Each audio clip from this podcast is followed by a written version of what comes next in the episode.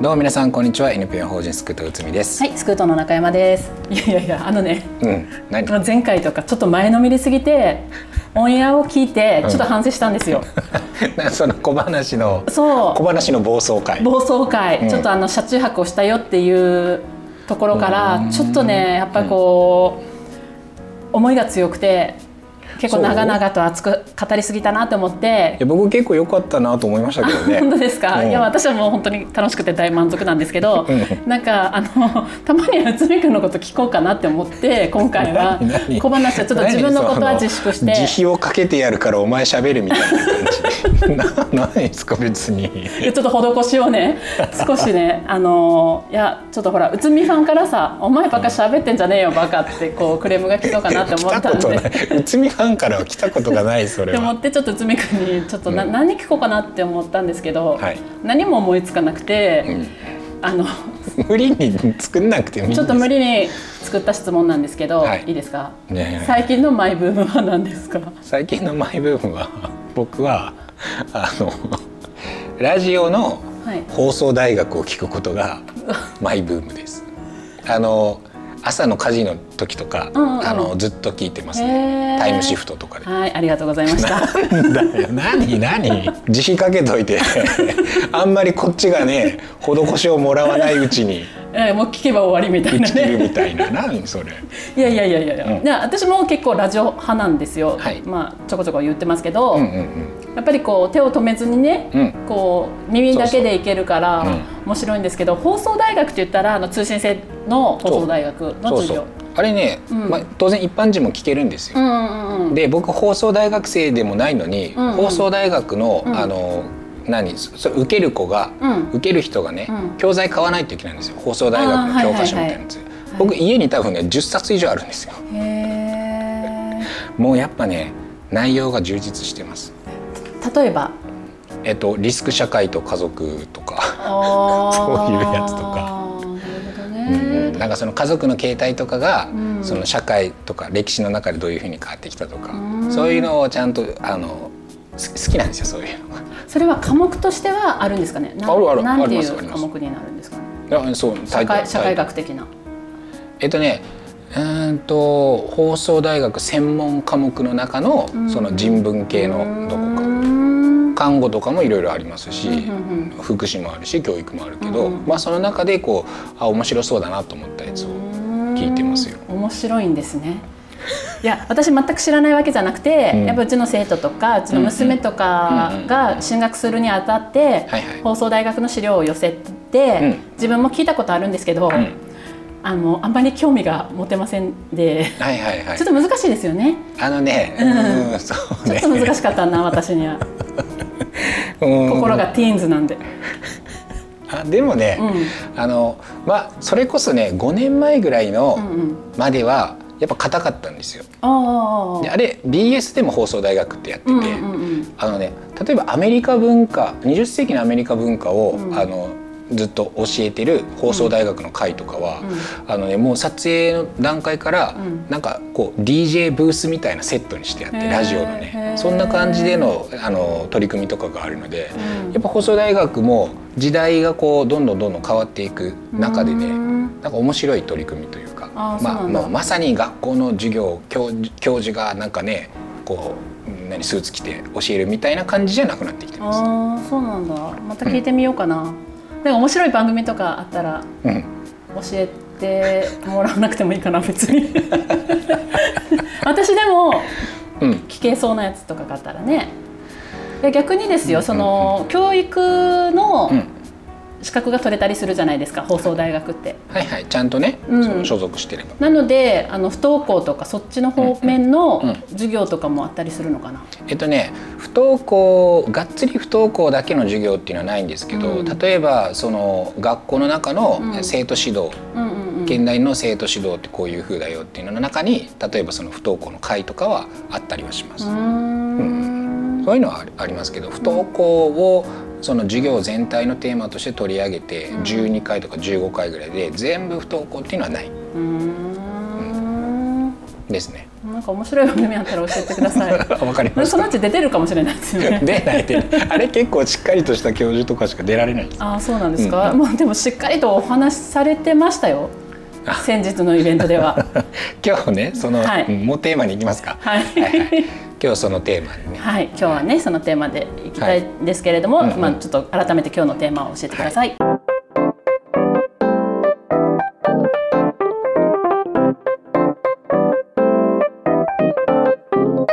はい、今日のテーマはね、うん。コミュ力と学校世界みたいなコミュ力と学校世界？世界はい学校世界みたいな、そういうテーマでちょっと行きたいと思うんですけどなるほあのこの前ねあの先週の土曜日に、うん。あの大村市で「夢パの時間」っていううん。映画の上映会が、自主映画。はい。うん。あの自主上映のね、うんうん。えーの映画の上映会があって、うん。でそれ第1部と第2部があったんですけど、はい。第1部の終わりにトークがあって、んうんうん。まあ、大村でそのいろんなこう取り組みをしている人たちがこう前に4人ぐらいうん。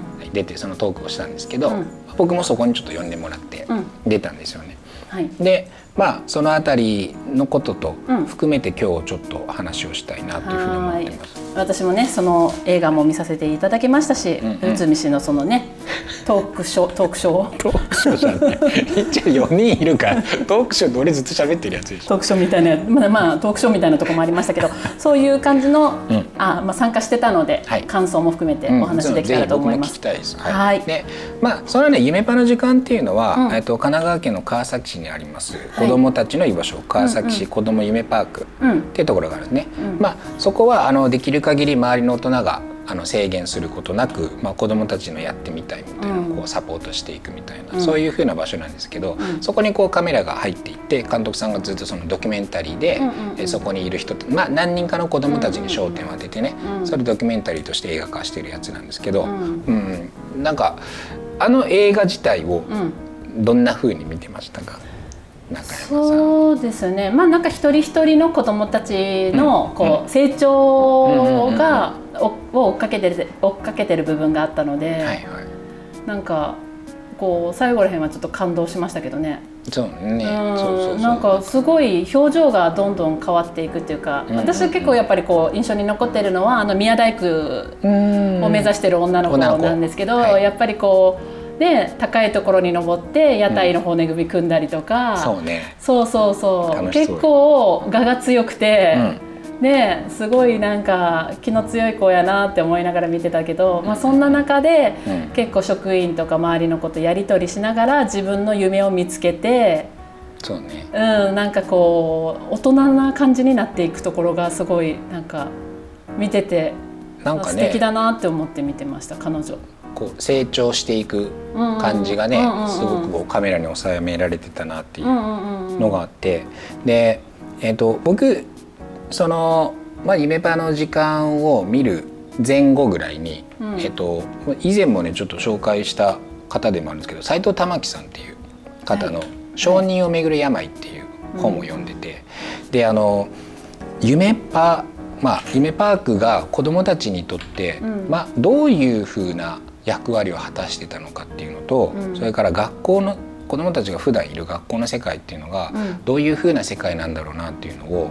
こうなんとなく想像しながら僕は見てたんですよね。うん。でそれでその斉藤さんの「小児をめぐる病」っていう本の中で、うん。えっとえっとね、ちょっと引用しますね。はい。で子どもたちのその学校世界スクールカーストみたいなのがあるね。そういう世界で。何がスクールカーストの、えー序列を決定づけているのか。コミュ力。すなわちコミュニケーションスキルである。うん。ただしここでいうコミュ力とは場の空気が読めて笑いが取れるような才覚のことを意味している。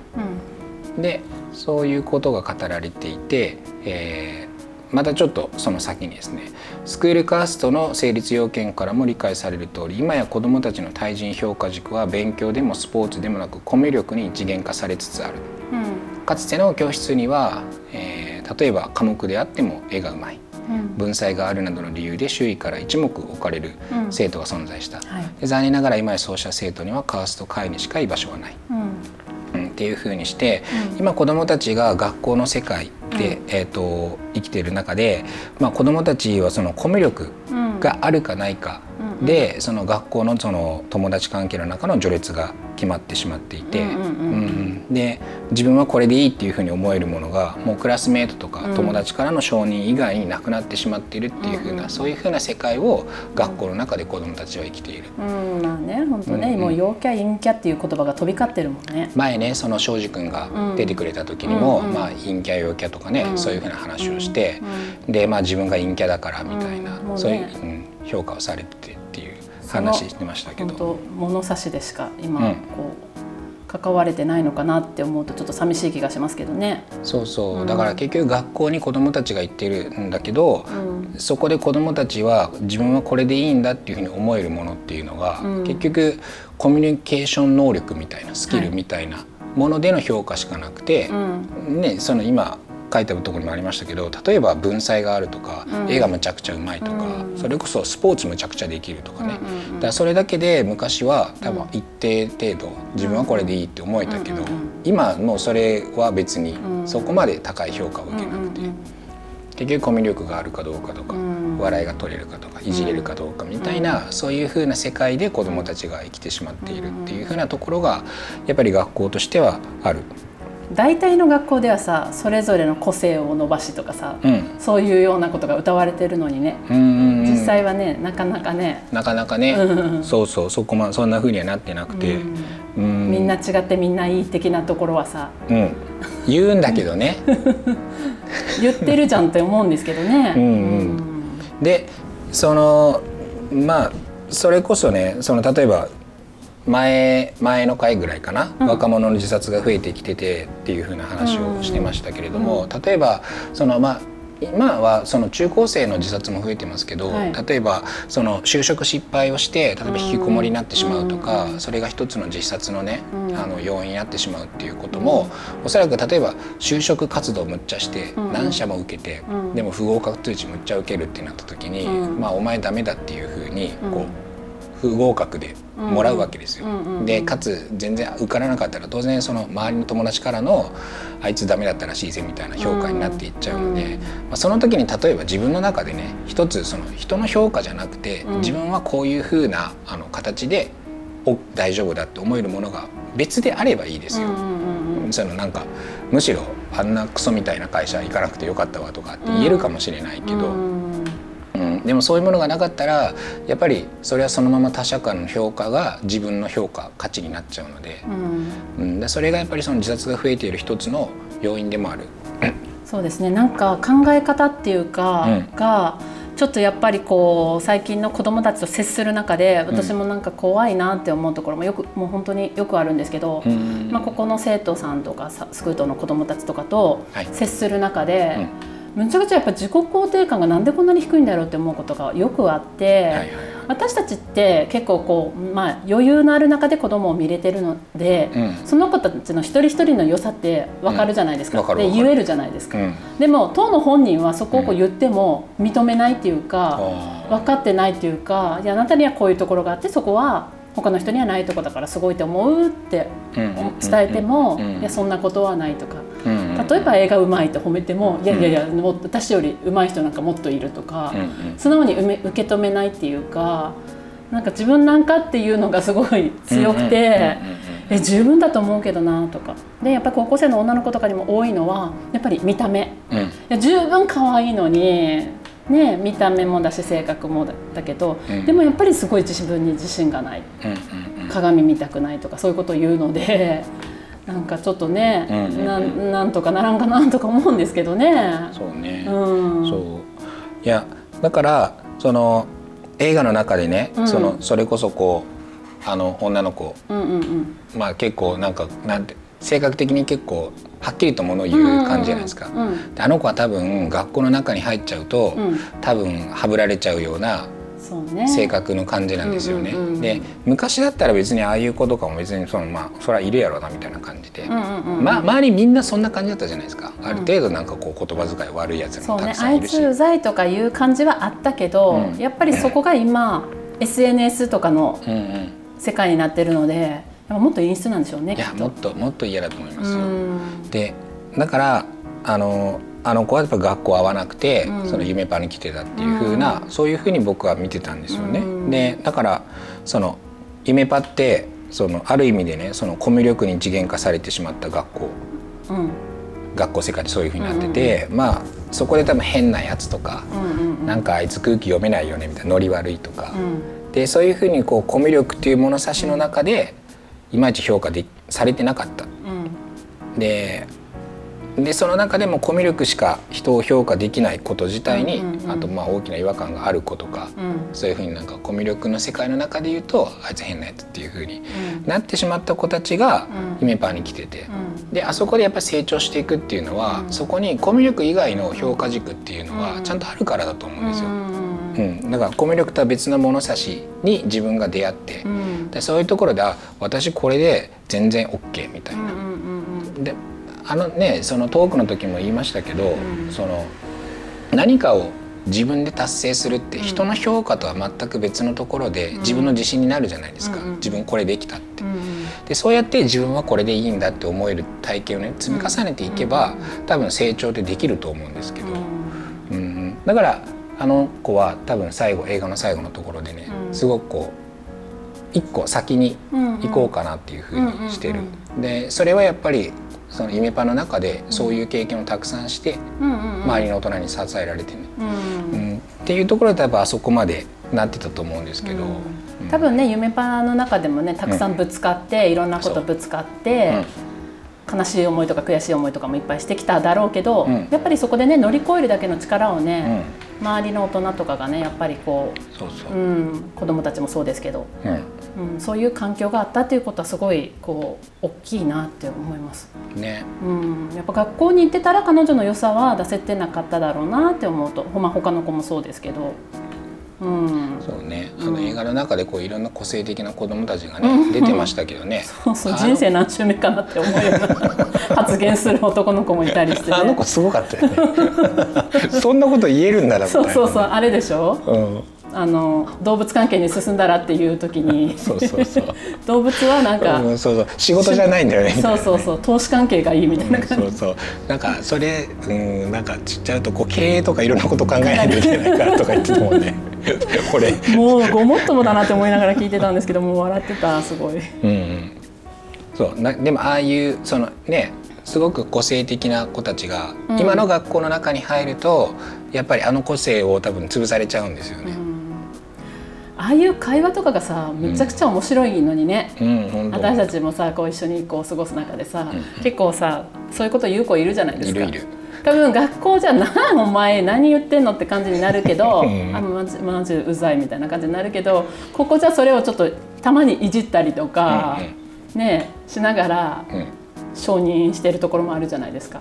そうね、だからその本人がその持ってる個性っていうのを一定程度しっかり認めてね、うん、うん、それはそれでいいじゃんっていうふうに言えるまだ余白というか余裕がね多分まあ全体フリースクールどこも大体そうだとは思うんですけど、うん、そういうそれがあるからやっぱ子どもたちは学校じゃないけどフリースクールに行けるっていうねそうね、うん、ことになってると思うんで。ただその環境面ではすごいやっぱりなんかこう面白いなって思って、うん、やっぱりこう木材をふんだんに使って、はいはいね、お店を建てていくとか、うんうん。ね、あとやっぱこのあの広い施設に自然があって遊具があって、うん、遊具もね全部手作りでって、はいはい、ね、やっぱりなんかそこにさ釘が出てたらどうするのとかさ、ね、ちゃんとこう安全基準満たしてるのかとか言いたくなるけど、うん、やっぱそこを認めた上で入ってもらう。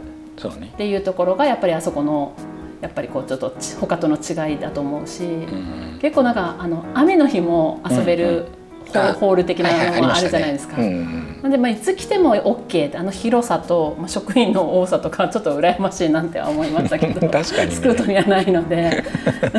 公設民営でやってますからねそう、ね、そこ大きかったですよね、まあ、トークショーでもやっぱそこがね、うん、結構トークショーまた言ってるけど、うん、あの 話題になりましたけど公設民営がねやっぱりこう、うん公設民営というか、まあ、公費助成公費助成公費助成をやっぱ得ることが簡単ではないってことと、うん、うん、やっぱりそれがまだもらえないがゆえにやっぱ私たちの民間のフリースクールなどがやっぱりいくらか犠牲になってね手出しでね、やってるところがあるっていうところがね、うん、質疑でねうん。出てましたけど、話になってましたけど、うん。まあ、確かにそうだなって思いながら聞いてたんですけど本当にね理想的な姿だと思います。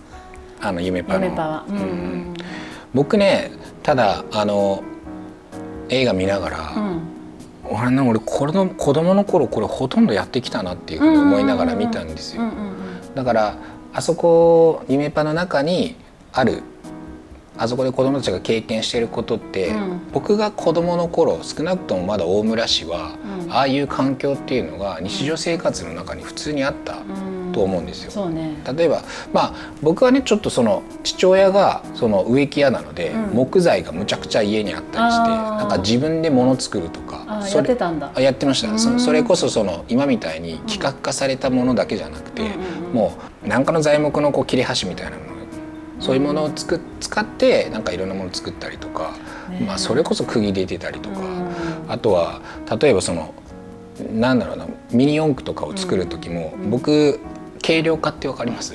軽量化？かミニ軽くするってことですか？ミニ四駆にいろいろ穴開けたりとかしてから、あのシャシャーシってわかりますか？車のミニ四駆のシャーシってわかります？わかりません あまあボディとかにね穴開けたりして、うん。軽量化してスピードを上げるんですよ。で僕その技術が高くて。あ、そうなんですか。友達から「内海やってくれ」っつってお金もらいながら。シャーシーの達人だったんですね。あの軽量化のねはあ軽量化をしてたんですよ。ね。シャシャーシをうん。穴開けたりして。あ。でその時にそれこそ指ザクザク切ってたんですよ。ーやっぱり。カッターとか使って。カッターとか小刀とかいろいろ使いながらやってたから。だからそういうふうにこうやりながら自分にちょっとまあそれこそ致命的にならないぐらいの怪我はしながら。そうね、うん。それはありますよね。で親は知らないんですよそんなことは、うんうん、言えないところはありますよね。やっちゃったみたいなね。いやだって私たちの時も本当に川とか墓場とか、うん。そういう神社とか、そういうとこが遊び場そうそう。主な拠点だったので。拠点ねえそこで本当にさ花をの花とかさその辺の実をさ、うんうん。ちょっと食べてみようかって食べたりとかさ日本史なんだよね。うん。ねねえやってるけど川ね多分川でも普通に遊んでたし川の中入ってて。遊んでたもん。ねいきなり水流れてきたら多分流されて死んどったやろうなって思うような感じだし、まあ、たまにこうおっちゃけて糸ミミズいっぱいつけたまま帰ったりしてましたけどね。それはなかったけど俺は。中島川で。あそうだ。僕は氷川でね遊んでましたけどね、うん。そうそうそういうことって。ね絶対やっぱりまあ川で遊んでたらね多分誰かが通報するレベルじゃないですかねきっとね。うん。多分そういうこともね禁止されてるしね。そう。だから昔は、うん。あの地域全体に、うん。あの夢パの中にあるような環境っていうのが、うんうん。まあ、散らばっていて、うん。子どもたちって別にまあ大人からねうん。いろんな制限受けることなくそもそもがうん。活動してたと思うんですよ。そうね。で前もねなんかそういう話題になりましたけど縦の社会だったじゃないですか。うんうん。お姉ちゃんとかお兄ちゃんとかが一緒に遊んでくれるみたいな。うん。そんな中でいろいろね、うん。学んだりとか逆に小さい子連れていたりとかね、そうね、ん。危ないのは結構兄ちゃんと姉ちゃんとかがね、うん。うんそこダメだっていううんうん。言ってくれたりしますからね、うん。うんそのそのしかも言い方とかもぶっきらぼうでしょ、そうね。ストレートですもんね。そう。だそういう中でねこう徐々に鍛えられていったっていうところももちろんあると思うんですけど、うん。まあ当然ねその例えばもうむちゃくちゃもうひどい怪我をして、後遺症が残るとかっていうのは僕もちょっとやっぱりそれはさすがに防ぎたいので、うん。うん一定程度の制限は必要だと思いますけど、うんうん。うんやっぱりイメパの中で行われてるみたいに、うんうん。あのなんか僕が一番結構印象に残ってるのは、うん。小学校低学年ぐらいの男の子たちが、うん。こうパンツ一丁で、うん。なんか上からガーン飛び降りてたじゃないですか。うんうんうんうん羽つけてね。ずっと跳ねつけて飛び降りたりしてたじゃないですか、あれ多分今やったら全てのお母さんがまずシャツ着ろっていうところから言うだろうなと。あそうね。シャツ着なさい。そして飛んだらダメとか。そうなんか、うん、絶対安全とは言えない感じでしたもんね 映像で見てるけど私もあれ肉眼で見てたら「いやいやクッションこっちにも引かんばやろ」とか絶対言っちゃうと思います。いやシャツは着なさいって言います多分。あ言うかな。そんな感じでね、うん。でもなんか多分あの映画を見て心地よかったのは多分私たちの子供時代を見てるからのっていうところをなんか今話してて気づいた。いやそうなんですよ。僕本当に見ながらね、わこれ全部俺ほとんどやってんなみたいな、うん。それこそ一番最初にアリのあ巣から始まったじゃないですか、う。んうん。何回か行ったことありますよね そうそうそうアリの巣ずじっと見てて、うん。あの近くにいたバッタを殺してアリの巣にやってたみたいな話。そんな感じでしたもんねそうでしょ。映画もね。だからあの出だし見た瞬間に、うん。俺一気に自分の子供の頃のを思い出して、これ全部やったことあるぞとか思いながら僕は見てました。私も私も今子供にされたら多分そっとするかもしれないけどダンゴムシを相当飼ってましたもんね そうなんですよ。だからねそういうものなんですって子供って。でこう転がしてこう対戦させたり。そうね、うん男の子はねほらそれこそクワガタとカブトムシ対戦させたりとかねうん。いろいろやりますけど、うん。本当になんかね自然の中にねいっぱい遊びがあって、はい。まあ、それがねうん。なくなってるからやっぱり良さが今そうやってねこうん。うクローズアップされてるのかなって思いましたけど、そうね。でもなんかそのあの売り上げを上げて、うん。お祭りをしたじゃないですか、イベントをして。それぞれこう3人ずつぐらいのグループでなんかそれぞれこうお店を好きに、うん好きなお店をして、うん。その中でまあ黒字だったり赤字だったりするお店いろいろあった中で、赤字やったって言ったらまあ仕方ないじゃんみたいな感じで言われてたのとかも面白かったんですけど、うんあの税金を取ってたじゃなうんいですか。取ってた取ってた。うん、あれもいいなって思って。最近ね。そうそうそう。すごいなんかリアルな感じで10%を税金で取られてましたよね売り上げのね。ね本当。大して売り上げてもないのに10%も税金取るんかって。思ってたんですけどでもあれも社会の縮図なんですよね。そうそう。10%取られてますもんね。私た10%ち取られてる、ね。そう。そしてほらしかも10%取った分を、うんうん。なんかじゃあ何をこの夢パに欲しいかみたいうんうんとこも言ってたじゃないですか、うんうんうんうんうんそうよね、うん。いやだからそれでほら道路作ったりとかさ学校建ったりとかするじゃないですか、政治家がさ悪用してることもあるけどさ。でそこがさなんかねオープンにされててよかったなって思いましたけどね、うんそれも見ながら僕も思ってました。じゃあ行きたかったあのイベント。ね楽しそうですよね。そう、まあ、あれから私たちもやりたいなっていう気持ちがもうすごい。もう映画の最中ずっとそういう目線で見てましたから。ちょっと前にやったしねなんか似たようなことそう似たようなことやってでも私もすっごいいろいろ言ったんですよ。やっぱ売り上げを上げるにはどうしたらいいかとか、うん。生徒したいって言いながらも、うんうん結構口を出す、出しちゃうので出しちゃうタイプだよね。出しちゃうタイプなんですよね。だからどこまで出すかとかね。なんかやっぱ本当にああいう形じゃないともう完全に任せないとうん。あのスタイルはやっぱ出せないなって思いながら見ながらこう私に自分に言い聞かせるところもあり どこまでできるかなとか思うところもあり。いや何も言わなかったらいいんですって。僕が射的を 射的もう放放置だったじゃないですか僕は、うんうんもう子供たちがやるようにやらせて、うん。売り上げ別にどうなってもいいやと思いながら見てたから、ね、目的をどこにね置くかっていうところもすごく大事。けどそこを本当に子どもたちに学ばさせるっていうところがねやっぱ大事かなって思いました。うんうん。うん。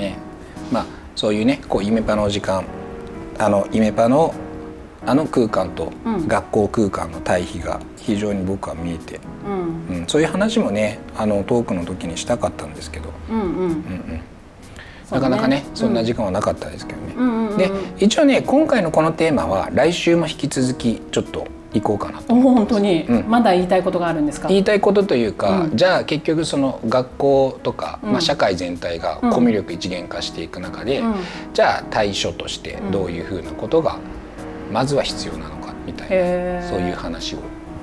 わかりました、もう今日だいぶ出てるとは思いますけどね、うん。イメパーの中の、うん。あの感じがやっぱ一定のうん。方向性にはなると思いますけど、うんうんまあ一応その斉藤さんがじゃあどういうことをそこで言っているのかっていうことを、まうんあそれをねあの一一つ糸口にして来週はその続きの話をしていきたいなというふうに思います。はいじゃあ来週もぜひお楽しみに。はい。はい。ではこの辺で終わりたいと思います、はい。それでは皆さんごごきげんよう。スクートラジオは不登校関連情報を中心に子どもたちにとって本当に必要な教育とは何か大人地域社会は子どもたちに何をしてあげられるのかを考えるためさまざまなトピックを取り上げてお伝えしていくプログラムです。